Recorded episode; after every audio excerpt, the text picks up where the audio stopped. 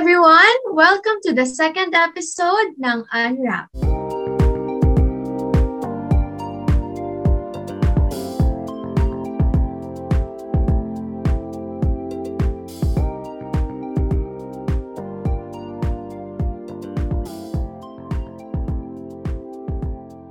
Sa mga nakamiss out ng ating pilot episode, pinag-usapan natin ang mga sagot ni Kuya Henny Tagilaso sa tanong na why am I created?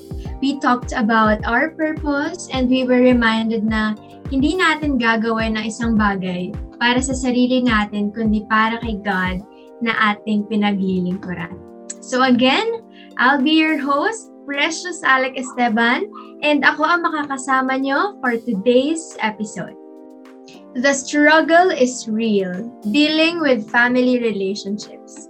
Simula nung bata pa tayo, natutunan natin that family is the basic unit in society traditionally consisting of two parents rearing their children. The purpose of families now is to maintain the well-being of its members and ideally, families would offer predictability, structure, and safety as members mature and participate in the outside world. Ito yung ideal situation. Pero of course, a lot of times, we encounter struggles and challenges sa relationships natin with our family members. So today, pag-uusapan natin ano ang role as children sa pamilya and paano natin haharapin ang mga problems with our families with our special guest. He is our former YWAP Marikina OIC and Vice President for Young Adults. He is 35 years old and a former IT professional at World Vision International. He is the CEO of Scrub Guys Cleaning and Disinfection Services. He is happily married to Ate Lara. They are each other's ministry partners. And he is a son of our Bishop Nemi Martin. Let's all welcome our very own Kuya Mark Martin. Hi, Kuya Mark! Hello, Thank you for hello, accepting Ale. our invitation. So please greet po ang ating listeners and viewers. Sure. Uh, thank you, Alec. And uh, thanks for having me here uh, sa lahat ng uh, bumubuo ng podcast na ito. Again, good day, good afternoon, good morning, good evening sa lahat ng uh, viewers and listeners of this podcast. It is again my privilege to be part of this program. So thanks.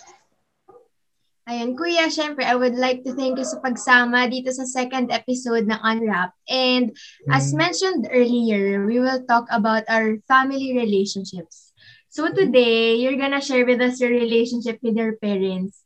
And Oo. as a son to your parents, ano yung sinasabi ni God about being a child? Iisa-isay natin yon. So let's go to our first segment. Let's unwrap it. For our first question, what is your most memorable moment or experience with your parents? Oh, okay. Actually, marami to, no? Pero um, I would say yung mga trips namin abroad. Uh, specifically, Mm. nung nagpunta kami sa ano, ah, sa Korea, South Korea. Um, kasi nung nagpunta kami doon, um, hindi namin na-anticipate yung sobrang lamig. Okay, so May we were snow! ah. Ah, slight pero um, sobrang lamig pa rin kahit na hindi sobrang hindi mas snow. Ah, kasi we weren't prepared dun sa ano, sa damit, dun sa kind of siguro yung fabric at saka ah, we thought na medyo pataas na yung temperature. Pero biglang bumagsak ah, a day after namin dumating. So super super super lamig and it was a struggle. Pero ano, ah, sobrang saya nung full trip na yon. So that was um, a few years back, no? So that's one. Another is yung um, nagpunta kami ng Japan. Okay? So Mhm. this time, syempre hindi naman nalalayo yung um, temperature nung ano nung Korea and Japan. So natuto na talaga kami doon. And this time we came prepared. Um, so mas mas nag-enjoy kami I guess sa ano, sa sa Japan. And marami kaming na-visit na mga places. Uh, also, syempre nag-food trip. So overall, uh, napakasaya na bonding moment namin nun uh, as a family. And then lastly, siguro kung may number three ako. And the best would have to be yung yung wedding. Okay? Ayun. Sabi ko na nga, may parang feeling ko sasabihin mo yon yung wedding. Oo, oh, syempre, ano yun, um, that was a very special day. Not just for me, but also, syempre, sa, sa wife ko, kay Lara. Then, syempre, sa mga families namin. Um, eh, yung feeling na talagang lumaki yung family nyo, nag, nag, uh. naging extended siya, uh, natagdagan ng, ng members. So that's really something special and of course I I treasure that ano that moment. So yun, yun yung three na most memorable moments.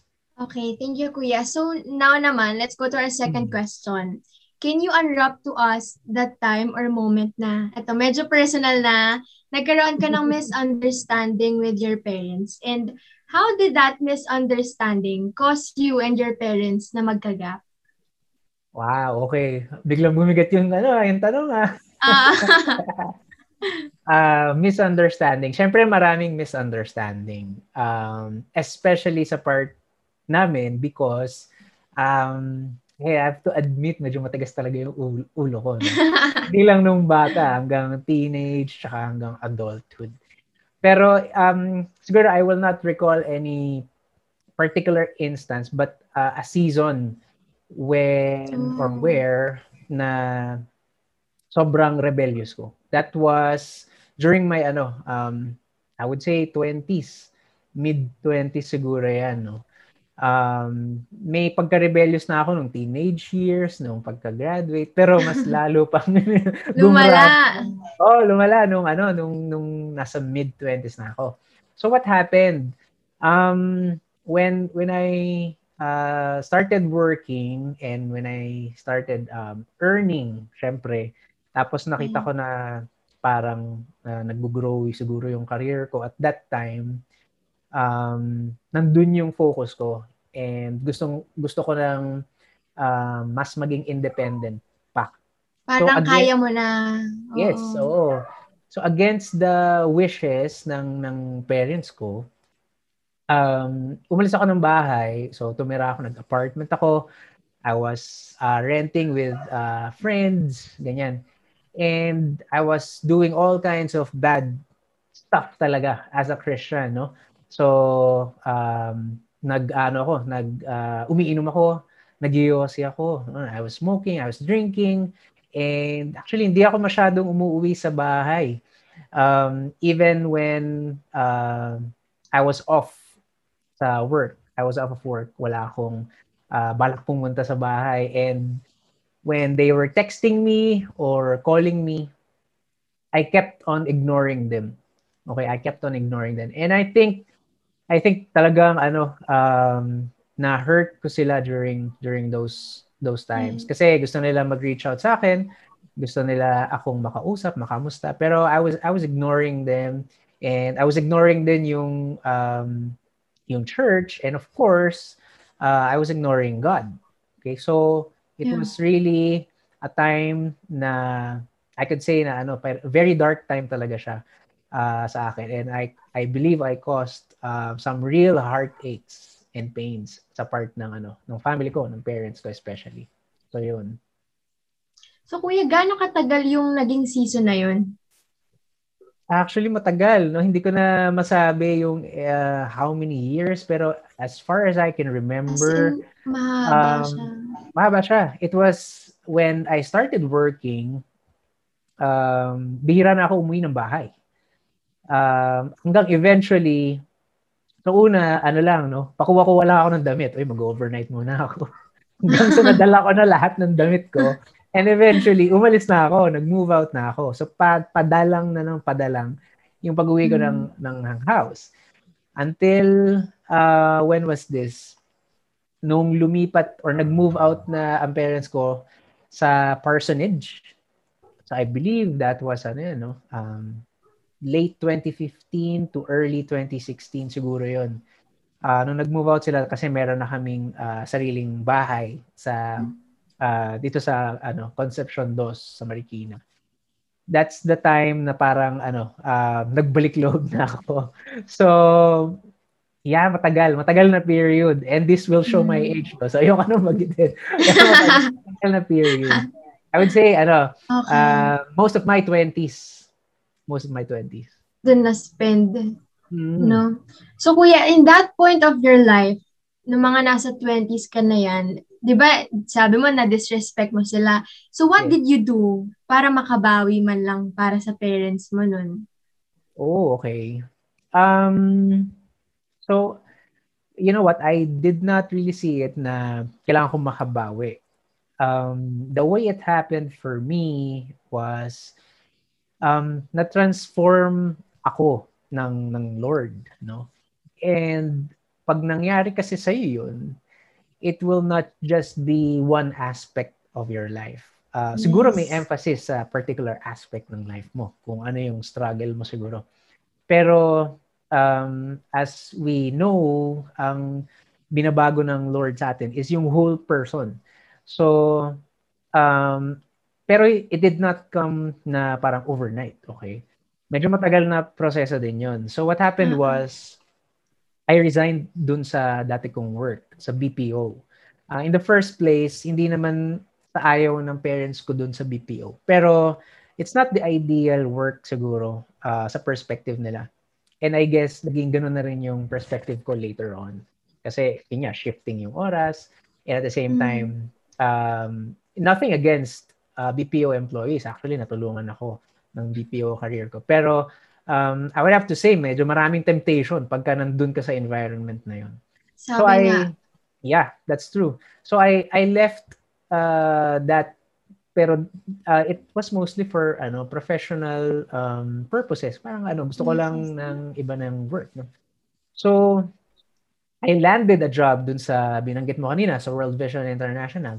Um, and it's a Christian company. Okay. mm, Now, because it's a Christian company, uh, we actually do daily devotions. So sabi ko, nung Wow. bago ako doon, nung bago ako doon, eto na naman, hinahabol ako ng parang church. Ay, tinatakbuhan ko na nga yung church eh. Ayoko na mag-church. Pero parang, bakit dito pa Pero ako? kuya, alam Hmm. mo na Christian company siya. Ah, actually, alam ko na Christian company siya. I was hesitant to to join. Pero sabi ko, Mm. um, okay yung yung offer and mas malapit siya, Ortigas. So Okay. sabi ko, sige, uh, I'll do this. Pero pagdating ko nga doon, oh my goodness, sabi ko parang it's like attending Sunday every day. No, so nag nagde-devotion, nagbe-pray.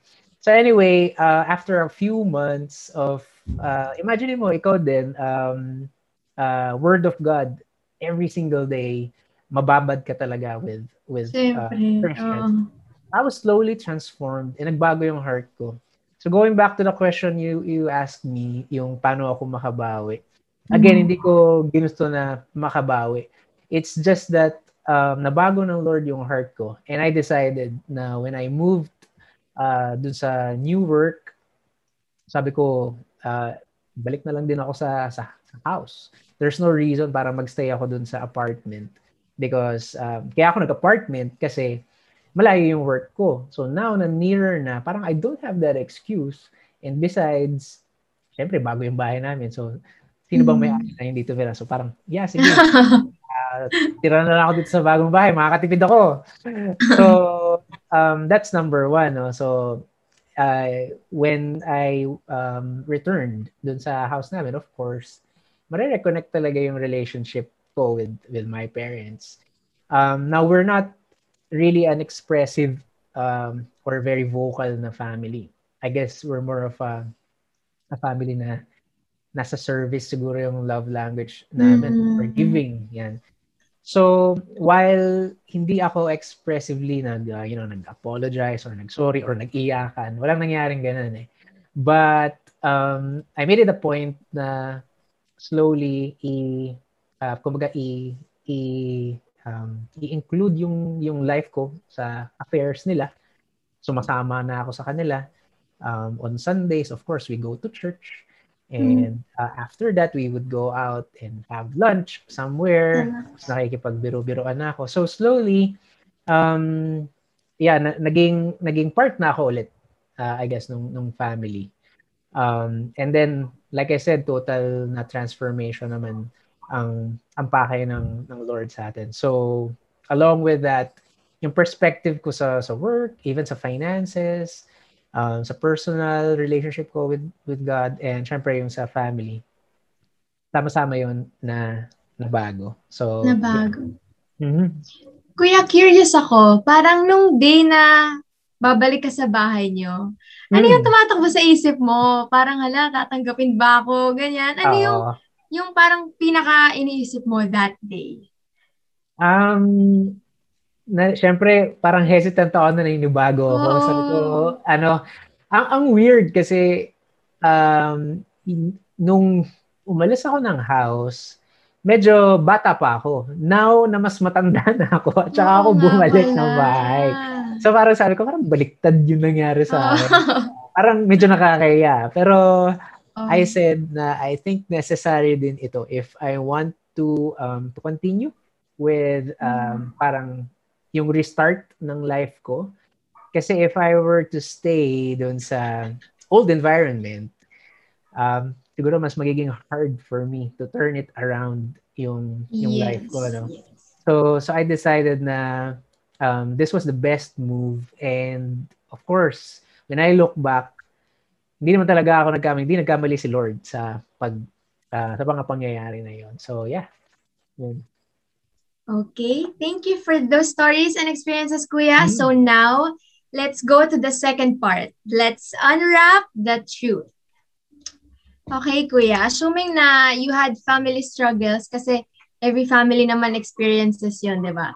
So what mm-hmm. did you do to fix your relationship with your parents? So kung kanina, na-forgive ka na nila, ayun na yung step one, mm-hmm. ay nakabawi ka na. Ngayon, what did you do to make them trust you again? Hmm, okay. Parang ang hirap ng tanong ah. Siguro, ano, um, I guess, going back dun sa mga binanggit ko rin kanina, no? spending time with them again and um, parang opening up uh, sa kanila mm. Um, made yung relationship namin uh, better, of course, that's number one. And mas naiintindihan um, na nila siguro yung mga pinanggalingan ko. And at the same time, mas, of course, mas lalo sa akin, yung understanding ko mas nag-grow dun sa time na yun. So, um, nung nagkaroon na ng communication, um, I, what I did, slowly, um, mas naging involved na ako I guess sa sa sa life nila, sa affairs nila and then uh, sa church. Okay? Ayun. So, uh-huh. yeah, so I started becoming visible again and taking on siguro uh, minor minor ano uh, roles sa ministry ganyan. And nakita nila siguro doon na I was serious. Tapos na-observe na rin nila na yung time ko was being spent on things na uh, mas mas okay or mas valuable. Unlike before na wala talaga ako and hindi nila alam ko ano pinagkakaabalahan ko. I didn't care. This time, um, siguro nagugulat sila na pupunta akong church or kasama, kasama pala ako ka sa... na lang. Oo. Uh, and meron pala akong gagawin na church-related and I was talking to this person and that person about something sa ministry. So I guess um yeah, nag nag nag-grow lang din yung trust on or rather na, na restore yung trust. And um yun, mas mas naging better yung ano namin, yung samahan namin sa bahay. Siguro kasi kuya nung part na para nasa rebellious season ka, hmm. syempre dun mo sila na disrespect talaga eh. Pero netong umuwi ka na, 'di ba? Parang unti-unti nabibuild up yung yung pag-respect mo sa parents. So in mm. what ways mo napakita yung yung respect mo sa kanila? Parang kahit mm. super little man nung way na yan, paano uh, mo na-start ipakita yon? Um, siguro ang na aalala ko was nung umuwi na ako, I was willing to to put in the work sa sa bahay. Ibig sabihin, yung gawaing bahay, literally, um, wala kang problema na, na wow, maghugas ng pinggan, and hindi na nila ako kailangan pilitin doon sa mga bagay na yon. Mm. Uh, that's number one. Uh, number two, I would say na naging nag, nag-improve talaga yung aking obedience. Okay? Uh, hindi ko man masunod lahat nung inuutos nila. Uh, naging willing na ako na mag-submit sa sa authority nila even na mas may edad na ako noon, no? So kung totoo sin, syempre mas matanda na ako noon. Nakakahiya na nga yung tanda ko noon eh. Pero um, I I started to recognize yung authority nila and I said yes. na yeah, kailangan kong kailangan kong i-obey. And I I had very little problem uh, obeying. So of course may disagreements pa din. But uh, all in all, parang uh, I made it a point to make sure that I honor my father and my mother by being obedient sa gusto nila. So, halimbawa, magpapahatid ang mother ko, kunwari, very practical lang examples ko, papahatid siya, mag-grocery siya, sasamahan ko siya. Um, yung father ko magpapadrive, ipagdadrive ko siya. And I would do this and do that. So, those were the things na naipakita ko siguro sa kanila, yung, ano ko, yung improvement ko. Ayun. Ayun, honor your father and mother. 'Di ba? Ang ganda reminder 'yun kasi kahit sa ating mga mga sa amin, mga mas bata pa, mga younger generation, parang medyo mahirap sundin hmm. yung commandment na 'yon. Pero ayun yung first commandment nga with a promise. Mm. There's a hmm. promised blessing daw, 'di ba, to everyone who will follow. And with that, let's go to our final segment. Mm. Let's wrap it up. Okay, Kuya Mark, we wanna hear your advice hmm. naman sa mga anak dyan who are listening and watching. So, Kuya, what advice can you give to those who are struggling right now about mm-hmm. their family relationships? Family relationships. Okay, struggling. Sige, first and foremost, uh, gusto ko lang siguro i-mention na um, lalo-lalo na pag nagsa-struggle tayo sa family relationships and in any kind of ano uh, relationship, relationship. um, merong nasasaktan talaga, merong na-hurt, merong nagsasuffer, mm. okay? So, let's let's keep that in mind, no? Uh, because naging uh, parang, ano ba tawag doon? Naging ignorant ako doon sa pain na nakokos ko. And I was only uh, thinking about myself. So, selfish. Selfish talaga yung, yung ano ko, um, yung uh, past ko, no? So I guess that's uh, that's the number one na, na advice ko no. Um, examine your motives and reflect no kung um, uh, you, maybe maybe or maybe not yung reasons ng um, ng struggle dun sa relationship sa family. Uh, just take time to reflect if baka merong konting hint ng selfishness um, mm. sa part natin, no? So, it took me a very long time to actually realize na napaka-selfish ko pala during those moments.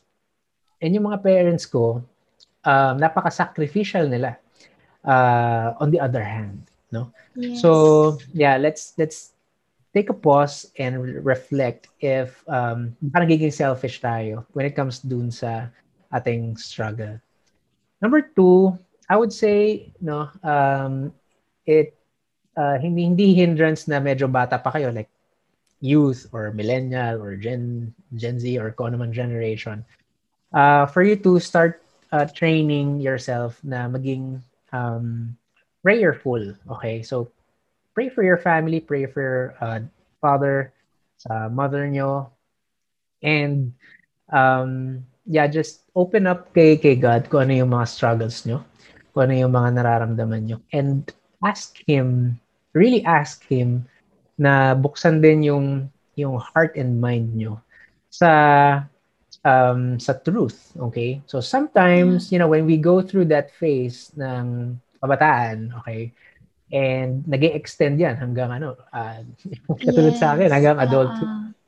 Uh, um, siya.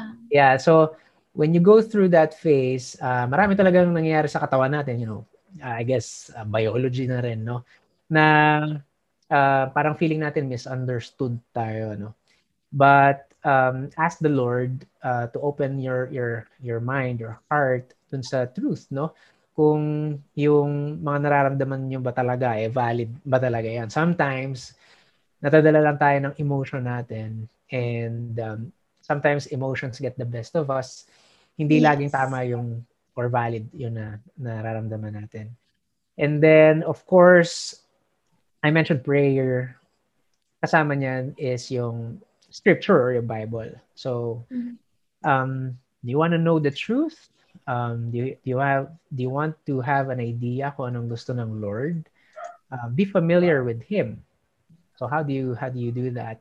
Um, you read His Word, diba? And um, pag meron ka ng Bible at saka ng prayer, you complete yung communication um, process natin kay kay God.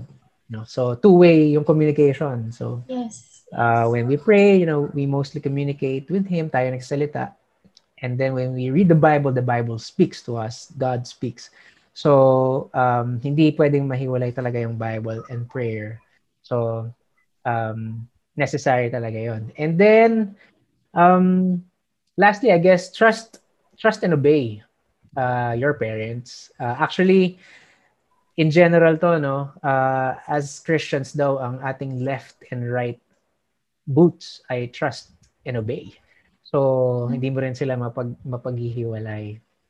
Um, I, I encountered this um, parang conference before and um, it was asked no, by siguro a young person um, ano daw pagka yun nga, pagka may mga conflict sa family, ano yung role ng isang Christian na na anak or youth tapos yung parents niya, let's just say non-Christian. So that's a tough, Mm. tough environment. Um, kasi yun yung Christian parehas or Christian kayo lahat. Of course, may conflict na eh. Uh, lalo pa yung hindi kayo nagtutugma ng uh, sa faith nyo. No? Sa faith. Um, sabi doon, actually, uh, of course, we are to follow God's word. So again, one reason why we should be familiar sa sa word ng God sa Bible. So we should follow God. So as long as yung parents natin um, are consistent with principles, no, that uh, the Bible speaks, then we ought to follow, right? Pero yeah, during those times na um, medyo tumataliwas na sila, of course we follow we follow uh, what the Bible says, no. But at the same time, sabi nung speaker doon, I could not remember. I guess Bruce Wilkinson yata yan, no. Um, he said something na you know, we're not in a position, yung mga anak are not in a position to actually correct their parents. Um, that's what he said. And it actually struck me na talaga, sabi ko, really? Talaga? We're not in a position to correct our parents, no?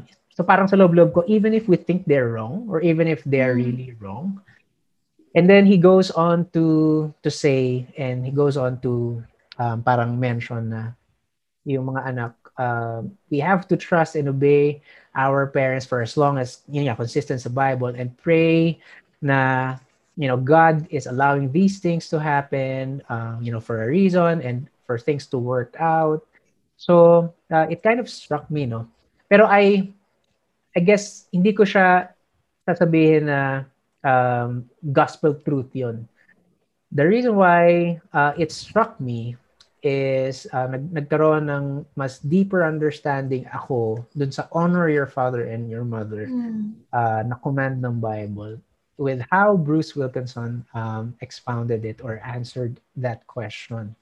Um, sometimes it's we, we are placed in difficult situations and uh, we just have to trust God that um, he is he is working in that area. And if we are obedient sa kanya first and foremost and sa parents natin which by the way also honors God um ililid niya tayo sa path that is the best for us that is good for us right? Yeah. so um yeah it, it it struck me and so kaya ako na mention yun. So again number one um take a pause and see if uh, merong selfish motive sa atin. Number two um let's train ourselves no to to pray uh, for God to open our hearts and our minds um pray for our parents dun sa tao talaga no kung dad mo ba yan or mom mo kung kanino ka nagkakaroon ng problema.